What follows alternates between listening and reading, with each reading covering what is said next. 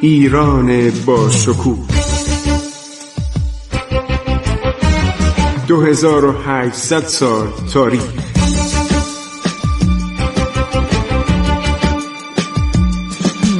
عبور از تاریخ.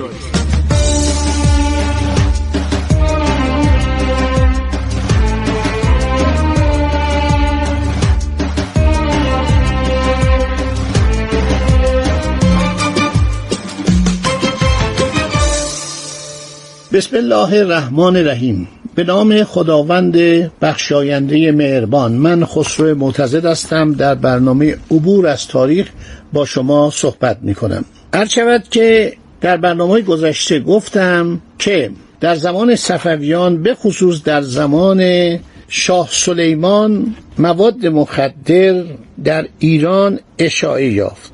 سلسله صفویه، اتفاقاتی که درش افتاد، ما تقریبا گفتیم که صفویه در دورانشون این کشت خشخاش در ایران مرسوم شد و بعد شربت کوکنار می‌خوردن و همینطور مسائل دیگه. در دوران طولانی صلح میان ایران و عثمانی که در عصر سلطان مراد چهارم و شاه صفی آغاز شد، ایران میره به طرف انحطاط. پرتغالیام که ما اینا رو بندر کنگو به اینا داده بودیم، گفتم آقا ول کنید، بندر عباس رو برید، نمیرفتن. خواهش تمنا، بالاخره ایرانیا به اینها بندر کنگو دادن، گفتن همونجا هر کاری میخواید تجارت بکنید، کشتی سازی بکنید، لنج سازی را بندازید، هر کاری بکنید، عرض شود که ما حرفی نداریم.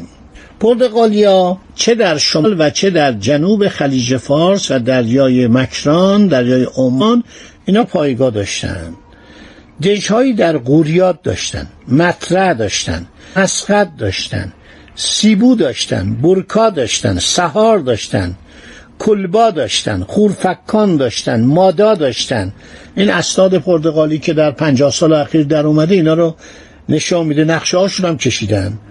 در یه جایی به نام لیبدیا داشتن، دبا، بصره، بندر کنگ، سیند، کوچین، ناگانا، بحرین. اینا همه قرارگاه های عرض شود پرتغالی ها بود که ما هرمز از دست اینا در آوردیم و اینا خیلی دلشون سوخت و کتاب می نوشتن. کتاب های زیادی نوشتن، مثلا شخصی به نام پدرو بارتو د رسنده، این جغرافیدان پرتغالی بوده، درباره مسقط نوشته، درباره عرض شود که جزیره هرمز نوشته، جزیره قشم نوشته. اینا آرزوی بازگشت به اینجا رو داشتن که شاه عباس اینا رو بیرون کرده بود.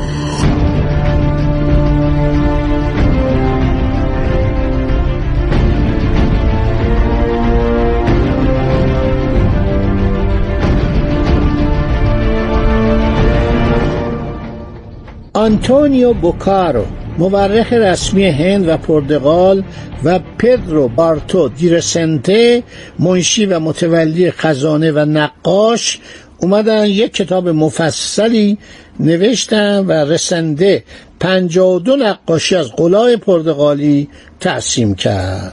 اینا از اینجا بیرون نمی رفتن و عرض شود عده زیادی سپاهی و ملوان داشتن، توپخانه داشتن، سلاح‌های مختلف داشتن. انگلیسی ها دشمن اینا بودن.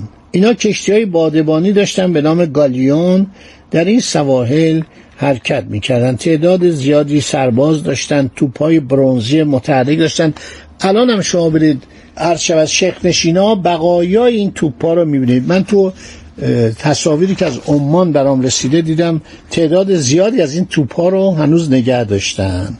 عرض شود که گزارش‌های خیلی مفصلی اینا تهیه کردن. یک شخصی بوده به نام دریا سالار، روی فریا د آندرادا، اسم پرتغالی، ببخشید، روی فریا د آندرادا، این کتابی نوشته. عرض شود که و سعی میکردن که اینا برگردن. اینا خیلی مذاکره میکردن و گفتن که رشوت رو به حاکم هرمز بدیم.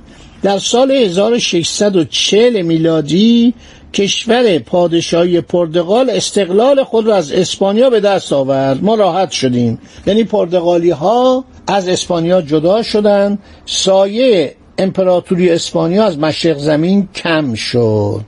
امانوئل 4 یک پادشاه پرتغال جدید بود، ولی پرتغالیا در ایران و جزایر جنوب به قدری قبلا دزدی کرده بودند، غارت کرده بودند، مالیاتای بیجا گرفته بودند، مردم اذیت کرده بودند، مردم از اینا بدشون میاد.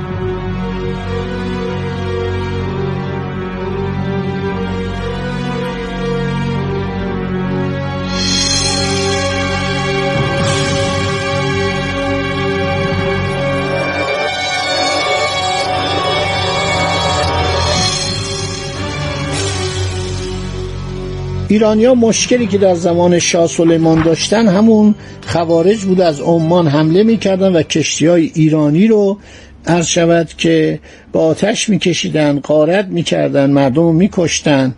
پرتغالی‌ها همینطور ادامه داشتن حکومتشون در کجا؟ در هندوستان.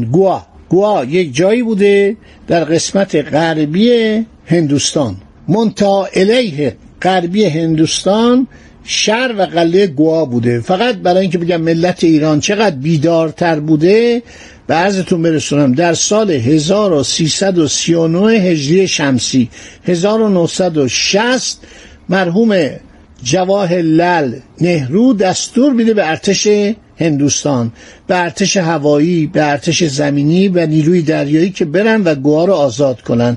همین تقریبا چند دهه پیش. تا اون زمان پرتغالی‌ها در اینجا تشریفشون رو داشتن. هلندی‌ها که تا سال 1945 1924 در باتاویا حضور داشتن، همینجایی که الان شده کشور اندونزی. اینا قدرت‌های جهانی استعمارگر بودن، اینا رو میچاپیدن. واقعا این مردم فقیر بیچاره رو اینا غارت میکردن، چون زمانی کشتی جنگی داشتن، زمانی توپخانه داشتن و اینا با توپخانه اومدن اینجا رو گرفتن.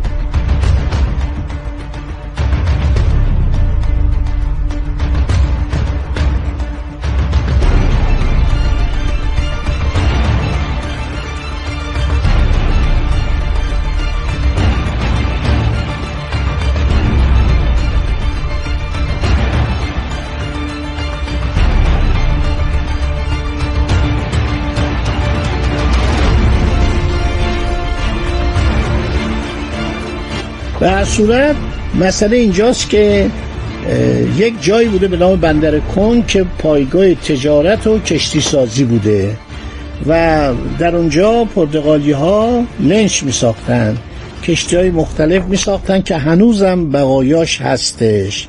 زمانی عرض شود دولت پرتغال بر اساس بایگانی‌هایی که در سالهای اخیر منتشر شده، مثلا 1698 میشه 1110 هجری قمری، ناوگان دریایی پرتغال به بندر کنگ میان و عده‌ای از نیروهای زمینی ایران رو آماده میکنن که برای جنگ با خوارج به مسقط بروند. مسقط گفتم محل خوارج بود، توایفی بودن، قبایلی بودن به نام خوارج که به بنادر ایران حمله میکردن، به کشتی‌های ایران، کشتی‌های تجاری ایران حمله میکردن، مردم ایران رو میکشتن و این بود که اینها خواستن یه کاری بکنن، نشد.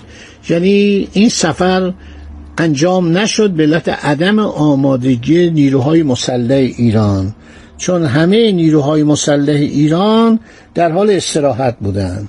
یعنی در این حال بودن که آقا کس که با ما کاری نداره، هندوستان سر جای خودشه، عرض شود که عثمانی هم که با ما صلح کرده، ما برای چی بریم بجنگیم؟ خب اینجا نشستیم کنار زاینده رود، خیلی استراحت میکنیم، غذای خوب میخوریم، غذای خیلی مفصل، پلو، خورش و عرض شود چلو، انواع شربت و همه اینا رو خارجی نوشتن. مثلا خانه امام قلی خان که رفتن نوشته تمام این میز، تمام این سفره، نه میز که میز استفاده نمی‌کردن، تمام این سفره پر از غذاست، پر از انواع شربت‌ها، چند جور نیمرو و املت و مرغ و پلوهای رنگی و پلوهای رنگی، مثلا زرش پلو با زعفران، نمیدونم انواع خورش‌ها، انواع گوسفند بریان که اینو عرض شود که روی آتش بریان کرده بودن، درسته نمی آوردن رو سفره می ذاشتن. انواع کباب ها، انواع خورش ها، انواع آش ها و همینطور شربت های مختلفی که اینا رو با اون شربت خوری ها می خوردن و مسائل زیادی در اینجا هستش و متاسفانه دولت ایران نه نیروی دریایی دنبالش رفت. یک زمانی از طرف دولت سوئد یک سفارتخونه اومد به ایران، یک آلمانی که دکتر بود عضو این سفارت بود به نام انگلبرت کمپفر، که اونا اومدن چه پیشنهادایی کردن. کشتی سازی پادشاه هر شود که سوئد به نام کال 11 هم میگه ما برای شما در دریای خزر اطرافش تمام کارگاه کشتی سازی درست میکنیم، دریای خزر مال شماست، استفاده کنید. و کارشناسای ما، صنعتگران کشتی سازی ما میان و این کارا رو میکنن. دولت ایران زیاد توجه نکرد و این مسئله منتفی شد و در اون دریای خزر همیشه چه روس‌ها و چه قزاق‌ها می اومدن و به بنادر جنوب ایران حمله میکردن و مردم رو میکشتن و بلاها به سر مردم می آوردن، غارت میکردن. همه اینها در کتابها نوشته شده. خیلی دل آدم میسوزه وقتی این کتابا میخونه، هر شود که افسوس میخوره.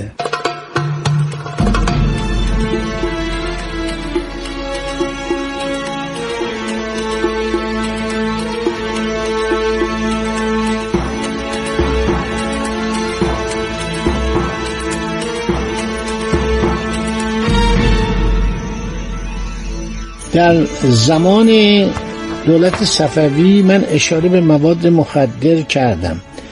یکی از موادی که به عنوان مواد کشنده، به عنوان به اصطلاح تفریح و سرگرمی در ایران آورده شد، توتون و تنباکو بود. علاوه بر کالاهایی چون گل میخک، دارچین، فلفل، انواع ادویه و ابریشم و قالی که پرتغالی از مستعمرات خود به دست می آوردن، تنباکو رو آوردن. تنباکو رو آوردن به مشرق زمین و تنباکو نه از راه عثمانی بل از راه کشتی‌های پرتغالی از هند به ایران آورده شد. کم کم کشیدن قلیان در ایران متداول شد و قلیان و هندیا اختراع کرده بودند و اشاعه توتون و تنباکو در ایران ماندگار شد تا 500 سال که در برنامه آینده درباره این تنباکو صحبت میکنم. خیلی جالب شنیدنش و تصاویری ما داریم که طرف داره تنباکو میکشه، قلیان میکشه. این قلیان کشی مد شد، در ایران موند و متاسفانه ضررهای زیادی به بهداشت مردم ایران وارد ساخت. خدا نگهدار شما تا برنامه آینده. عبور از تاریخ.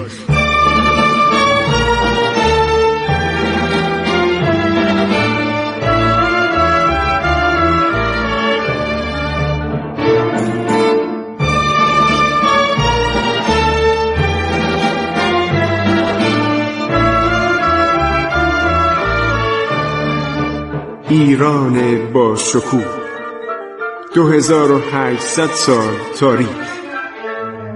سرگذشت ایران ما به روایت خسرو معتضد.